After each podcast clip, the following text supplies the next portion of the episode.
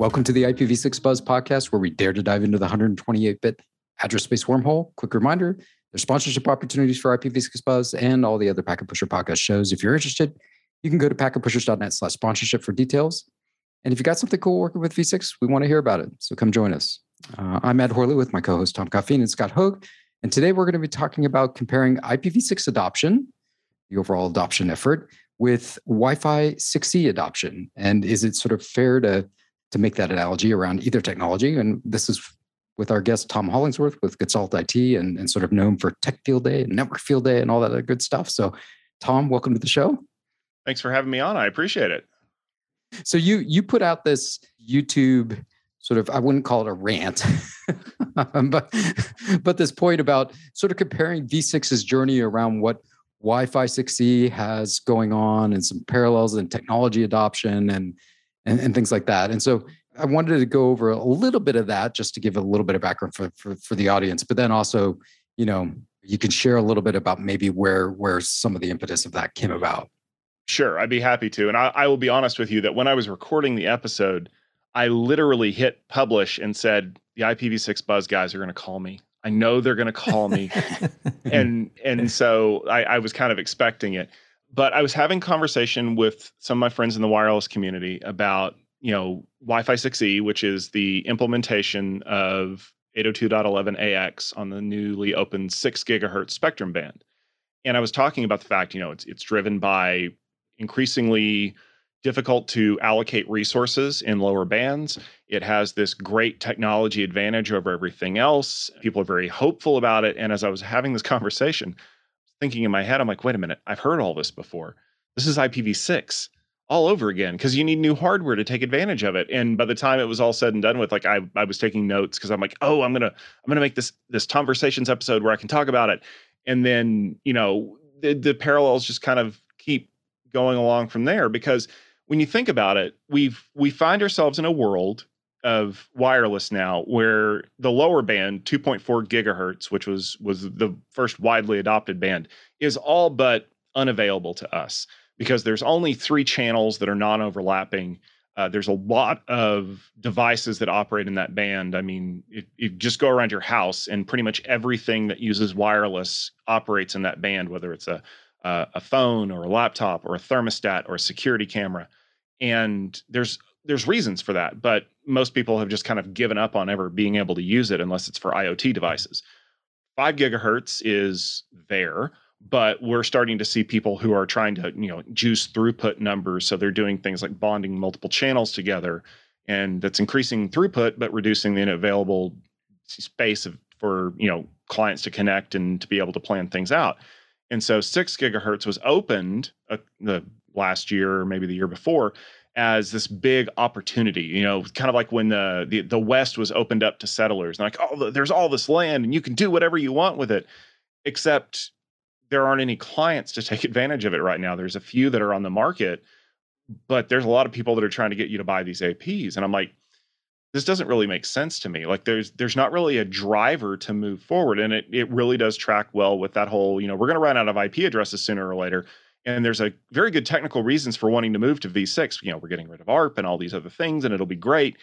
And everybody turned around and went, but why? Like for the sake of tech, it's cool, but I don't have a business reason to go yet. And that's kind of where the whole thing just started snowballing from there. Yeah. Generally speaking, you don't have to upgrade your hardware to establish IPv6 connectivity.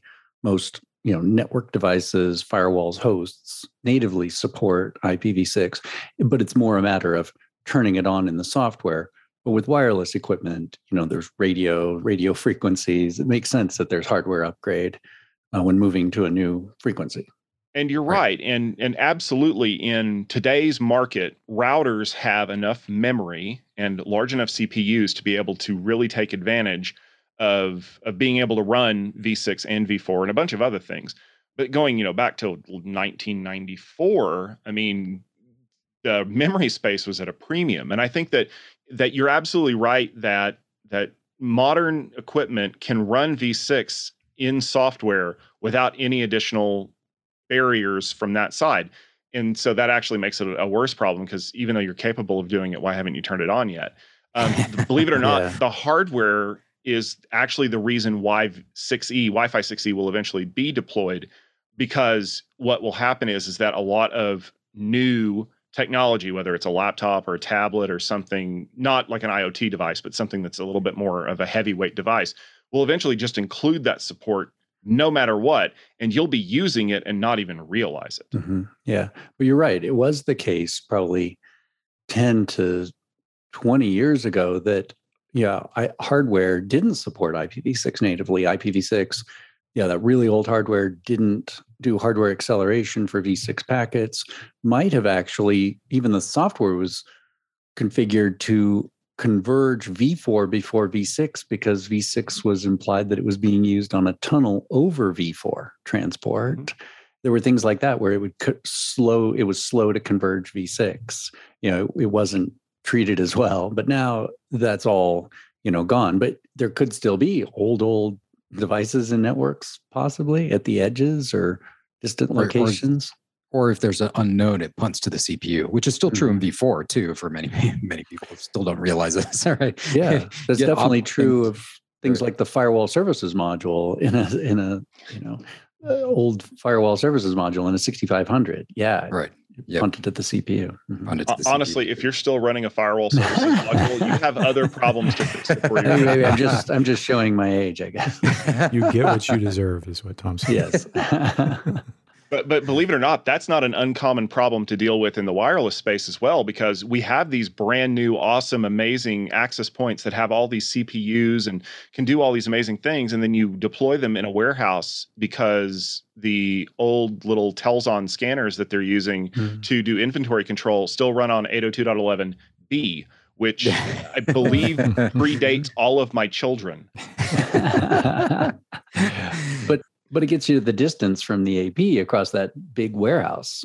Oh yeah, and and that ultimately is is the thing. There, there's a technological reason why 2.4 gigahertz is still as popular as it is, and it, it's walls. Mm-hmm. I yeah. mean, you know, the the beam width is so wide that it can bounce around walls and get through things. Because realistically speaking, if we had to do this all over again, we would have never picked that band because hello, microwaves. Yeah. yeah. Yeah, it's and it's and and also just because we're giant bags of water that wander around and and and guess what, you know, really works well for converting energy into heat, water vapor. But yeah, I think maybe we can cover a little bit more around some specifics around V6 adoption that's sort of been nagging you within recent. I mean, I know you keep up relatively up to date on on a bunch of the V6 related stuff, and I think I think you listen to the show occasionally too. So and has there been anything that's for you has been sort of a like you know scratch head scratcher of like it doesn't make sense why folks aren't adopting, and it maybe in parallel with what with you know I think Wi-Fi 6E has a cha- an additional challenge right now of just you know getting product right. There's just there's just the issue of like how many clients are available, but also can they produce all the chips that are going to be required to, to have ubiquitous 6E deployment? And I, I don't know what the status is with all the manufacturers around that. If they're like, yeah, that's not a problem but I know that certainly for many of the other networking vendors they're having issues with other chips and, and capabilities to be able to get devices shipped out right now. So what what do you see as a landscape around that right now? Well, I mean, the chip shortage is actually a huge problem that a lot of people are, you know, saying we're looking at 6 to 9 months for lead times on certain things. There's also this issue of being first to market with a 6E capable AP that maybe isn't running the full feature set that you'd like it to or maybe even that it's officially adopted yet. Knowing that if you implement it today, you may very possibly have to swap that gear out in a year for for new stuff and and there's the usual back and forth between vendors of well ours is better than yours and we use better stuff than you did and it, it all gets devolved down in there. But i think that uh, there a few of the things that again kind of track in parallel is is the mandate to adopt these things. It's not like there's somebody that's sitting out there saying you must go to six gigahertz. You must have capabilities to mm-hmm. do this. Now right. we we deal with this if you work for a reseller or you work for someone who answers rfps that's an easy one. You get an RFP, it says this AP must support six, six gigahertz. That's a cut and dried answer. You know, you only bid the gear that they want. Likewise, right. if you have an RFP that says that this must include full IPv6 support and it details exactly how it must be implemented, I mean, those are the drivers for adoption that honestly pull new technology into the market.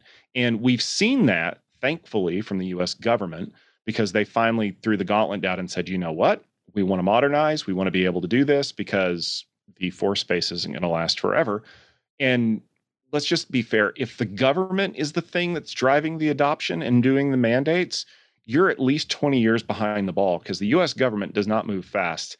But when you look at other technologies, and, and 6E will probably get to this point pretty soon, the mandate for adoption doesn't come from regulatory bodies saying you must turn this feature on. It's from customers saying, I want you to support this because X. And maybe X is, oh my God, I live in the most hostile RF environment on the planet, and I need something that isn't going to have a collision there. And you know, you say maybe see something like, I don't know, like in a hospital, for example. Hospital customers could absolutely drive 6E adoption tomorrow because it's a non-interfering band with everything else that they've been using. The problem is is that that process is going to require them to go to their vendors for their equipment and say that insulin pump needs to have a 6E radio in it. And then the manufacturer is going to have to do the testing and get it approved and all that other stuff. So we're still looking at a long timeline. And I think that that ultimately is one of the things that really screwed IPv6 is that so many companies didn't jump on board because there was no mandate from the users that they needed it or they wanted it. And so they kept sandbagging the whole process because for them, it wasn't implementing technology for the sake of technology or doing something neat and interesting. It was, this is going to cost me money and I don't want to pay. Yeah, and I think I think it's also a difference of of two different market segments. Uh, there's a certain set of market that needs more address space. Enterprises don't necessarily, um, you know, I would say the standard, you know, small medium business and and and many enterprises don't need additional address space. They they have other issues that are that are more pressing in terms of some of the things they're trying to solve.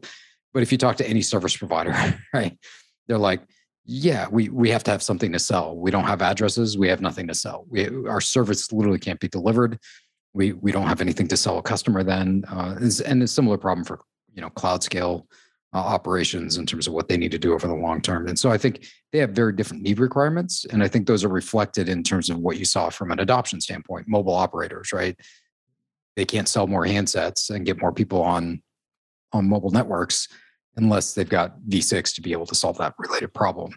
And so I think that's it's just a difference in terms of where things are at versus someone who needs Wi-Fi 6E is, is they're really looking for you know a specific use case around uh, maybe like you said not having collisions for a particular you know band or spectrum or they're looking really for you know very high performance capabilities with with 6E because they've got a heck of a lot more channels and and, and a lot more space to necessarily operate in so they can do a better job maybe engineering around specific problems that they may have. Mm, I, I, I think that might have a little bit to do about it. That's just my speculation or my my my sort of lens around what what's caused some of that problems. But i will say that i think ipv6 adoption has changed in the last two to three years in terms of the customers at least we talk to and the, and the, and the industry and colleagues that we talk to in the industry overall are really saying enterprises, especially in the in the bigger organizations, are really trying to figure out V6 now because they really do have structural address problems and are also being requested to work with organizations with V6 because of certain geographies and markets that really have, have, have adopted V6. I don't know if you've heard the same thing, Tom, or if you're seeing something similar, but that's just at least my oh. narrow oh. view of the world no your your view is right. And and you know you you guys are all closer to that space than a lot of other engineers out there. And i think that that's important to distinguish the fact that yes ipv6 adoption has grown significantly in the last couple of years. I'm, i remember looking at it you know eight ten years ago and just kind of shrugging my shoulders. I mean the only people who were really deploying it for real were like Hurricane Electric customers because they wanted to get the the IPv6 Sage certification or whatever. And yeah. and now that we've exhausted all the address space, and now that we're starting to see real requirements from mobile providers and things like that, people are getting serious. I mean, I, I don't even believe that you can submit an app to the Apple App Store now unless it has V6 support built into it because yeah. Apple saw the future of we're going to run out of address space. But saying that IPv6 address adoption has grown in the last two years underscores the fact that if it had grown this much in the first two years that it was out, we might not be facing a lot of the same problems that we're facing right now. And yeah. just like any other technology that has sat here and languished for years, when someone dusts it off and they're like, oh, hey, here's this cool thing that fixes a problem that I've got. We should totally get behind that. And then there's some old bearded person in the data center in a rocking chair going, back in my day kind of stories. and, and I think that that ultimately is the part that just irritates the living daylights out of me about the whole thing is so many people are complaining about the fact that there's no address space left that Amazon is buying these huge blocks of addressing so that they can load them into AWS for their customers to use. And now there's like this rush of, oh my God, where are we going to find the next address space? And of course, there's speculators that are kind of flooding into the market that want to, you know, oh, look, I have a valuable resource. And that may be the most valuable thing of all because once the speculation market drives the pricing of address blocks through the roof, people are just going to quit they're going to say, well, I'm not going to pay that much because that now the opportunity cost for me to be able to acquire enough address space for me to be able to use this effectively is too high for me.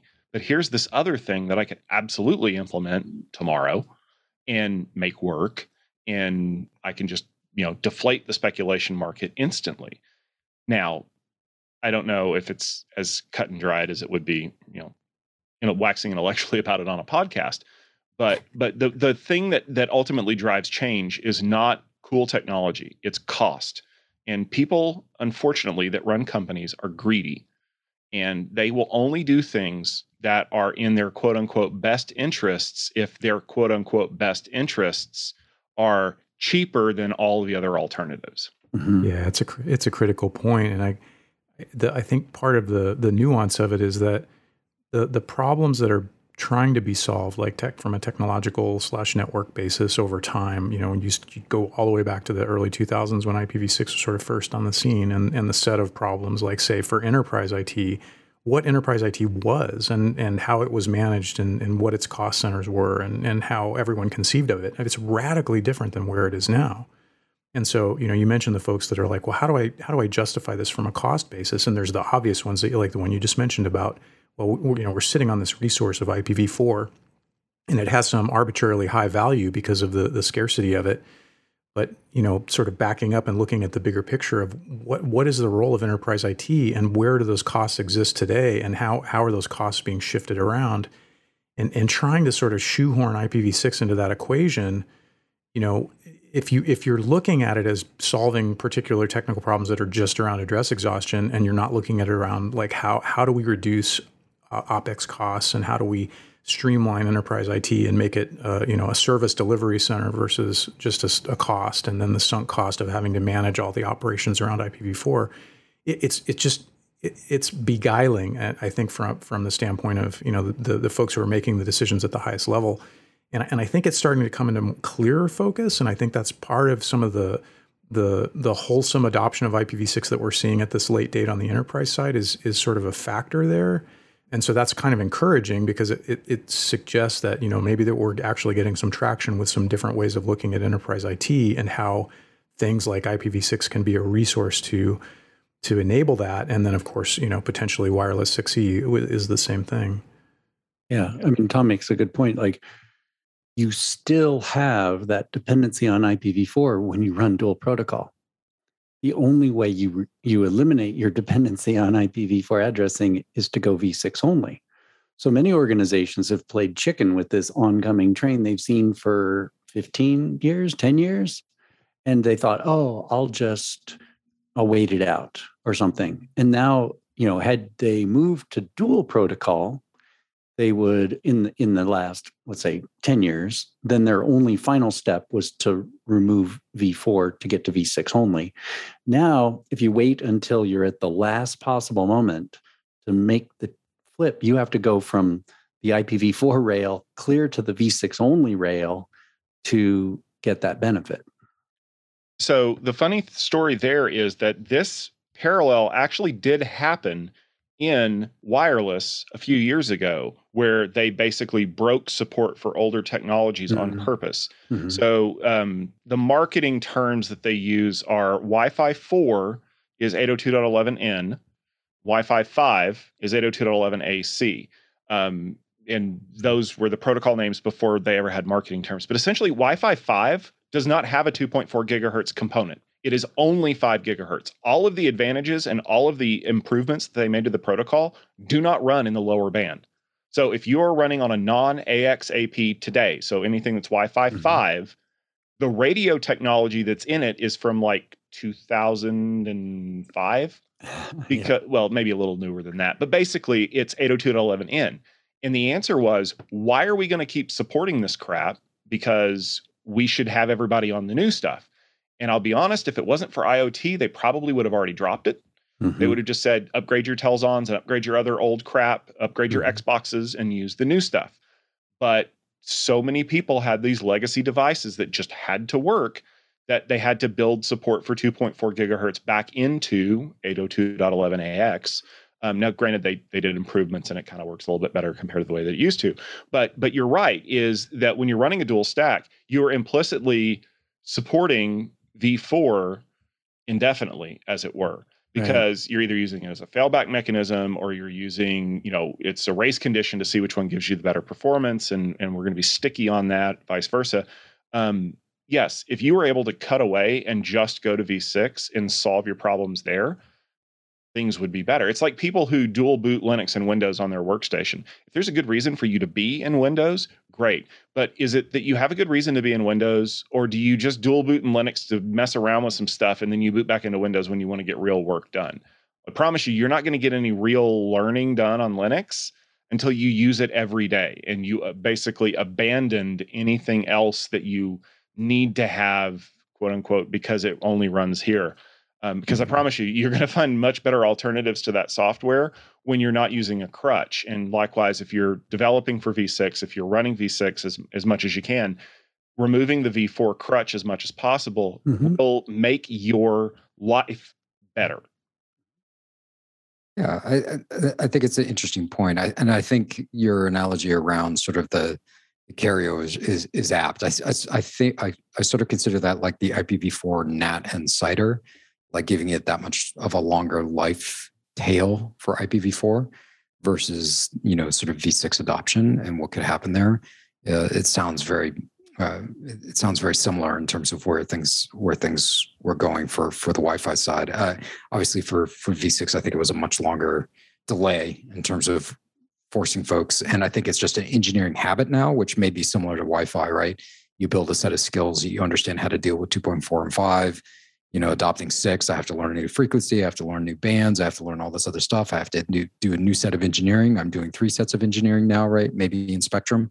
It's a lot more work. Uh, I don't want to deal with it. And I think there's a lot of similarities there, right? For people that already knew how to do Nat had gotten the advantages of, of CIDR for V4, have you know been super comfortable with V4 for the entirety of their career, and they're like, I just don't want to deal with the V6 stuff, right?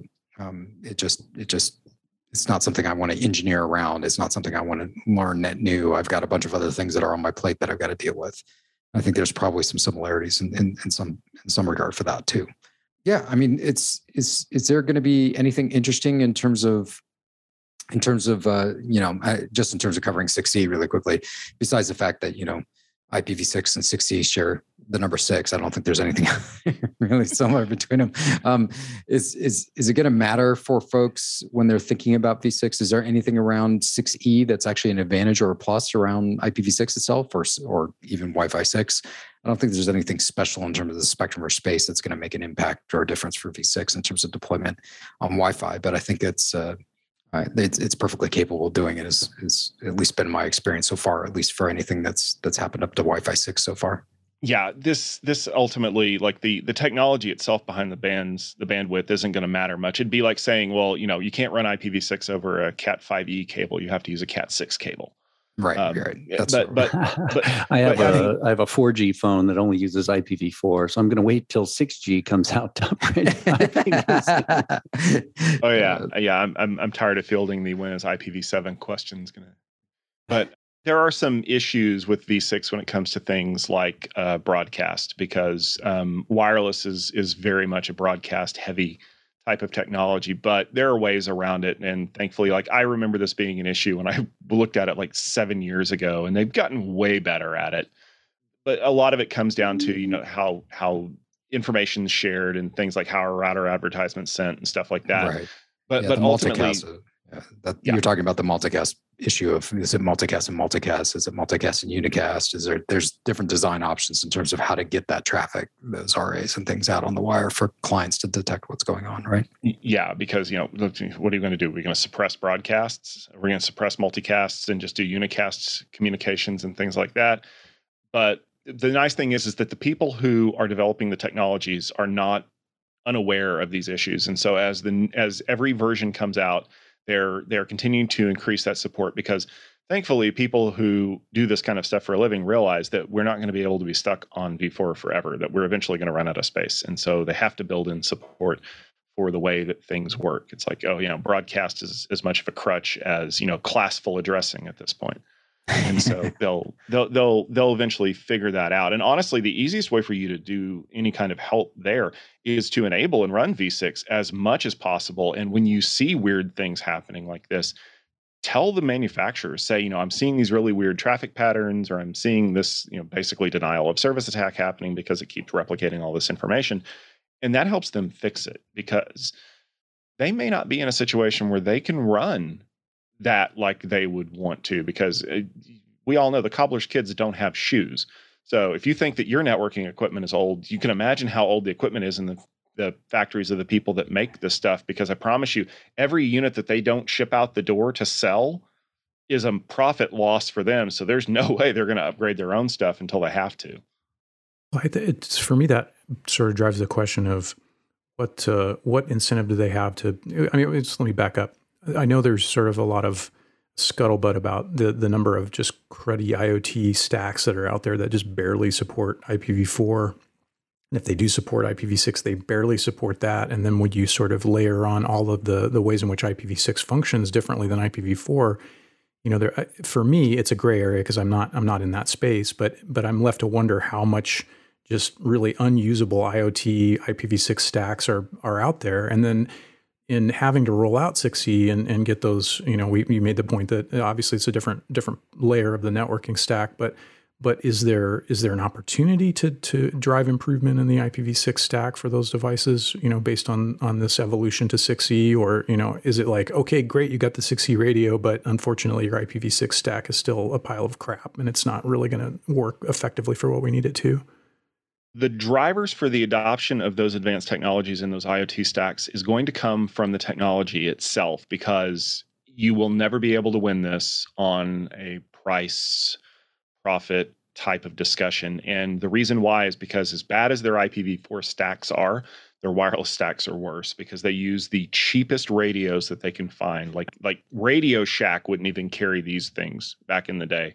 And so that's why, like, if you enable HomeKit on your Apple devices at home, that's why you have to have 2.4 gigahertz enabled. Like, you are not even allowed to enable HomeKit unless you have that because so many of those devices only operate in that band. However, when you look at things like security cameras, so like your your home security system likely uses a 5 gigahertz radio. And you're like, oh, well, that's an interesting development. Why would they do that? Well, it turns out you can only transmit so much data at 2.4 gigahertz. And when you're streaming video back to an NVR all the time or streaming to the cloud, you really want the higher bandwidth applications. And so that became a cost benefit analysis for the for the companies. It's like, well, do we put a five gigahertz radio in here? How does that change the way that we deploy these things? And you know, can we make enough money on a per unit basis to offset this fact? And a lot of it came down to you just can't run that much video over 2.4 so we have to do this. So if you want them to increase that adoption, you're going to have to get to a point where they don't have any other choice. You're essentially going to have to drag them kicking and screaming into the modern era. And I think that that's where things like this government mandate are going to be helpful. Now, I don't know how the government feels about IoT because, you know, they're still stuck in the token ring stages in some cases. But you've got to have those applications where it's like, if it doesn't support these things, we will not install it and if anybody wants in on some of that sweet, sweet cash, they're going to have to up their game. Yeah, and the point you make about there there have to be particular applications that are driving it, as opposed to you know we'll just do it because it's the virtuous thing to do, and the support will be there in whatever application we decide you know we're going to need. Which, as an engineer, that's what I want to have happen, but that's not the the world that we live in. It's more like here are the particular applications that you need to support, and that will drive the the upgrade cycle essentially.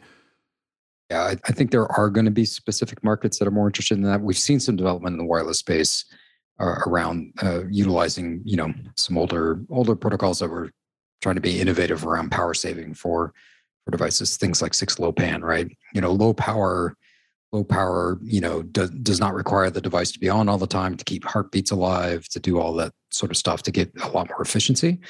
I don't think they necessarily care whether they're 2.4 or 5 or 6 but it's really about making sure that the IP protocol isn't putting undue burden on the performance of the lower portions of the stack uh, in terms of capabilities. And I think V6 uh, they really try to concentrate on on trying to make some of those innovations happen there.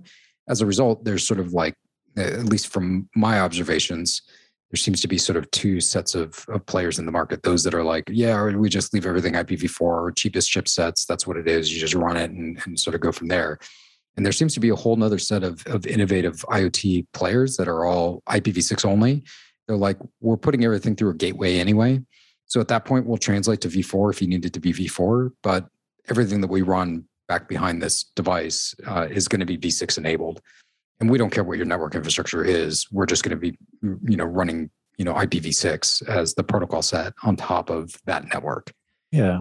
With an IoT network that runs IPv4, and many of them do, there's broadcasts and broadcast storms and there's a limited to the there's a limit to the number of number of nodes you can have in a single broadcast domain with IPv4 when you run dual protocol you still have that v4 broadcast traffic and you have the v6 link local traffic which isn't very much.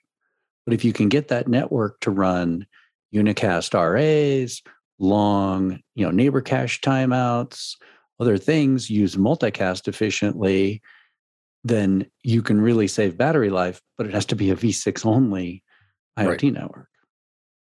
Let's chat about the 2.4, 5 gigahertz for the audience that may not be aware. You know, you, you don't necessarily get all of 2.4 and all of 5 gigahertz in every single country. It's the same spectrum everywhere, right? Is that, yeah. Is that right? So, Tom? so essentially what they've done is they've they've carved up the spectrum for a variety of reasons so for example if you uh, if you turn on uh, your wireless in japan you'll see an extra channel believe it's channel 13 that's actually just outside of the US spectrum. As a matter of fact, that's why when you order an AP, you have to define where you're from because the AP that you ship you, uh, they will ship you has to be configured for that country, whether it's Japan or Europe or the US.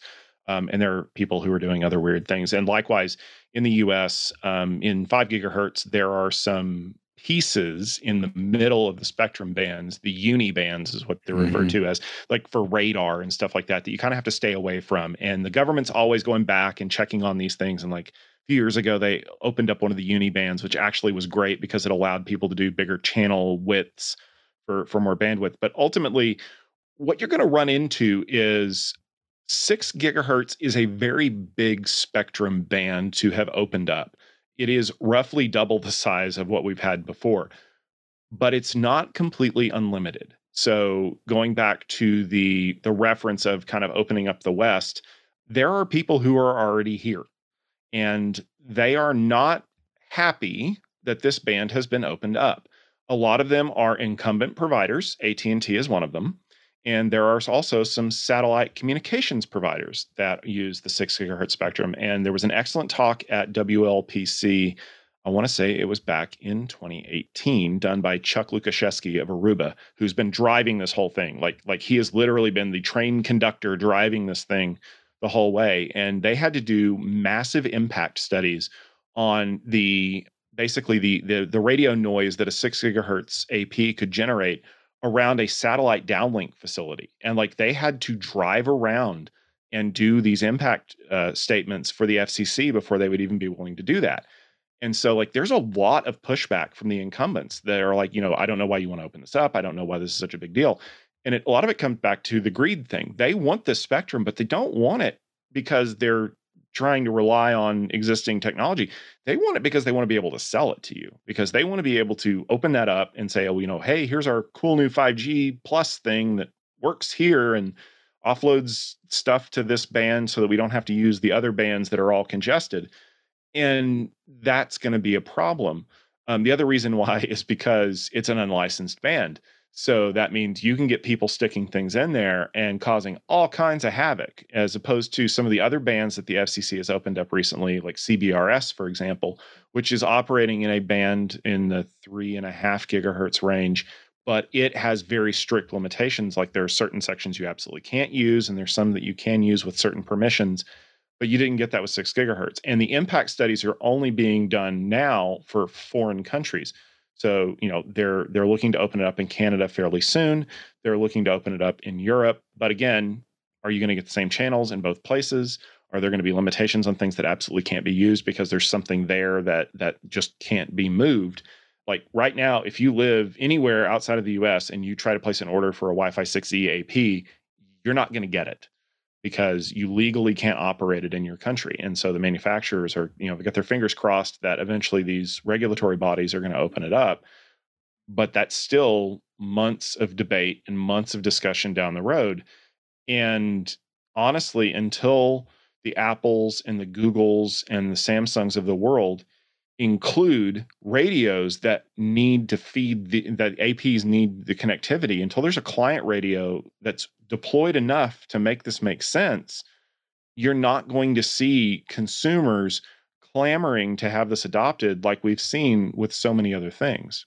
Yeah i, th- I think it's a good point that, that and, and it's funny there it's not like there's a country limitation or requirement around v6 but there is a little bit of analogy in terms of like when exhaustion happened for for v4 address space to force v6 adoption because uh, you know each one of the RIRs chose a different sort of method or way to to go ahead and deal with the exhaust the, the pending exhaustion or or you know not having any more IPv4 address space available and and, and ARIN and you know for sort of North America you know chose to just you know drive drive straight out to zero as quickly as possible but there were other other RIRs that chose to to take a different path and I see some some analogies in terms of how like address uh, address space and, and spectrum space are being sort of carved up and being allocated out. There's some similarities there in terms of some some constraints for the users and it, and it also introduces a set of complexity around the adoption right? Uh, right tom in terms of like hey you really got to understand what what's available within your area. Like, I guess the U.S. is a big enough big enough footprint uh, that it's not as as much of a challenge. But I imagine for other parts of the world that this could be a much bigger issue in terms of which radios you actually get, what spectrum space you can actually you know you know do stuff in, and then having to understand you know what you can or can't use. It, uh, it absolutely does because the the problem you run into with having all the spectrum space available is the first thing you want to do, like you said, is kind of carve it up to make it more appealing to customers. When you bond channels together in wireless, it increases the throughput. So if you've ever gone to Best Buy and you've seen oh gigabit throughput on a on a consumer grade access point, know that the reason why you're doing that is because they're essentially creating the best way to think of it is like a um, an MLAG link so you're sending data over four channels at once instead of just one. The problem is, is that depending on how you carve up that spectrum, if you make an allocation in the middle of it for some existing technology like a satellite downlink, and it just happens to be in the middle of where I would bond eight of those channels together to get a 160 megahertz wide lane, that screws everything up. And if it's only you only have to worry about that in France, but not in Belgium or in Texas, then that's going to change a lot of the way that people do deployment guides. And that, that you, you don't have that problem with a lot of other technologies. And it it's maddening because you have to remember, oh, that feature is not available in this country because, you know, 25 years ago they allocated that spectrum to this emergency services group and they ain't giving it back. So you you kind of have to be very aware of that and hopefully, the blueprint going forward for these kinds of things is that the people that are trying to adopt the technology will take all of this into consideration and, and work with other companies to be like, okay, we need to really modify the way that this works, or we need to make sure that we have exemptions for this. Like maybe you can have that space, but you only have it at like, you know, a very low power rating, or it can't leak outside of your walls because it could potentially impact, I don't like a fire truck or something. But those are the conversations that have to be had before the adoption can take place. Because if you just willy nilly adopt things, then you end up with a mess that you're going to have to fix later. And we already went down that road with six, with V6. Yeah. It sounds like there's there's a lot of engineering considerations. So as a, a wireless architect is planning this, you know, they do have a bit of a time horizon while they're waiting for client radios to be available, but they will be there. It's it's inevitable, right? That this will mm-hmm. happen. So as organizations or wireless engineers are planning for this hardware upgrade, sounds like they should also be planning to deploy IPv6 on this new infrastructure rather than think of IPv6 as an afterthought, then have a second project that is, oh, yeah, now we add IPv6 to the wireless infrastructure we deployed. It'd be easier just to bake it in right at first when you're upgrading the hardware, upgrading the software, enable IPv6.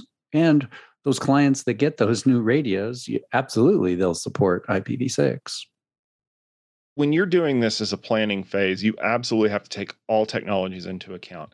Um, no wireless professional worth their salt today will only plan a network for 2.4 gigahertz. At a minimum, they'll do 2.4 and 5, and most of them will say that they're starting to plan for six um, based on customer demand.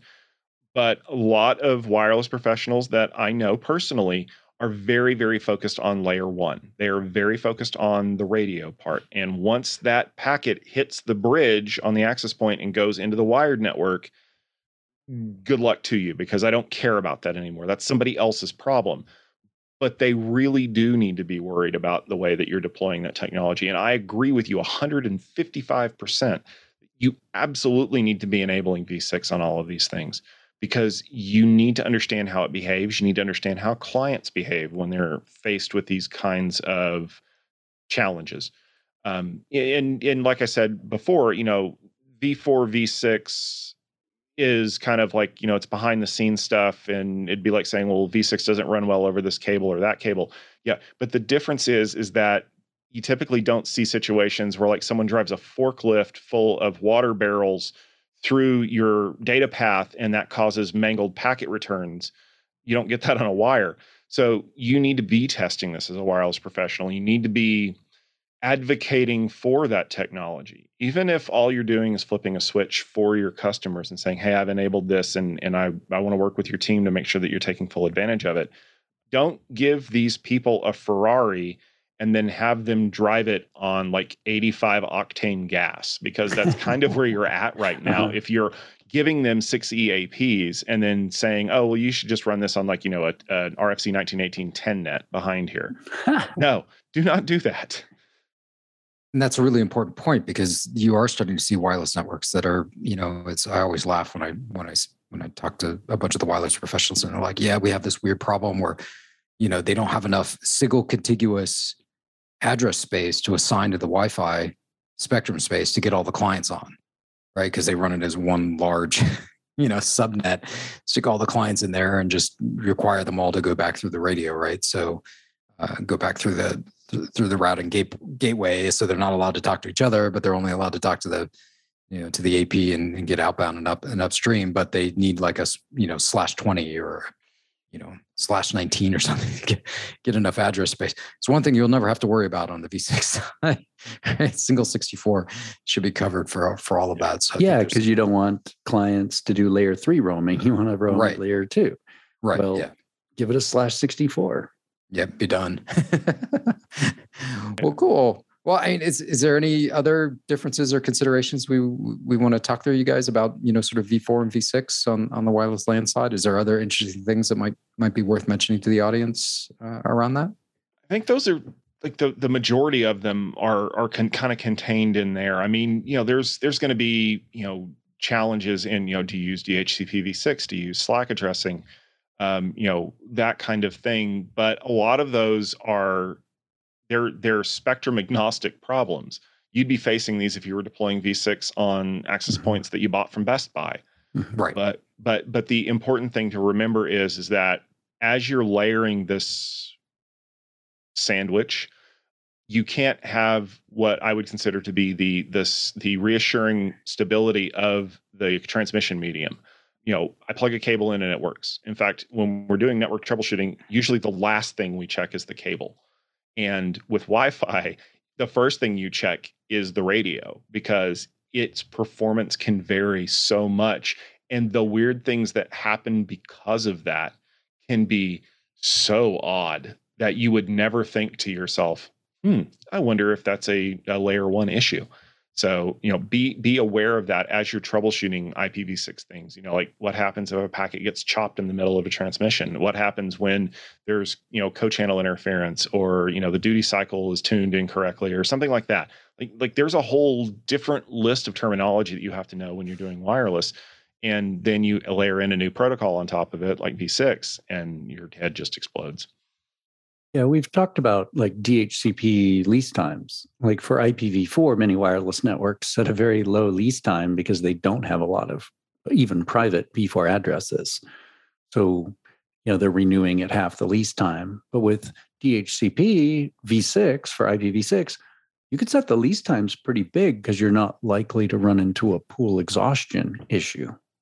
Yeah. Not likely. That's a polite way of putting not it. likely. not likely.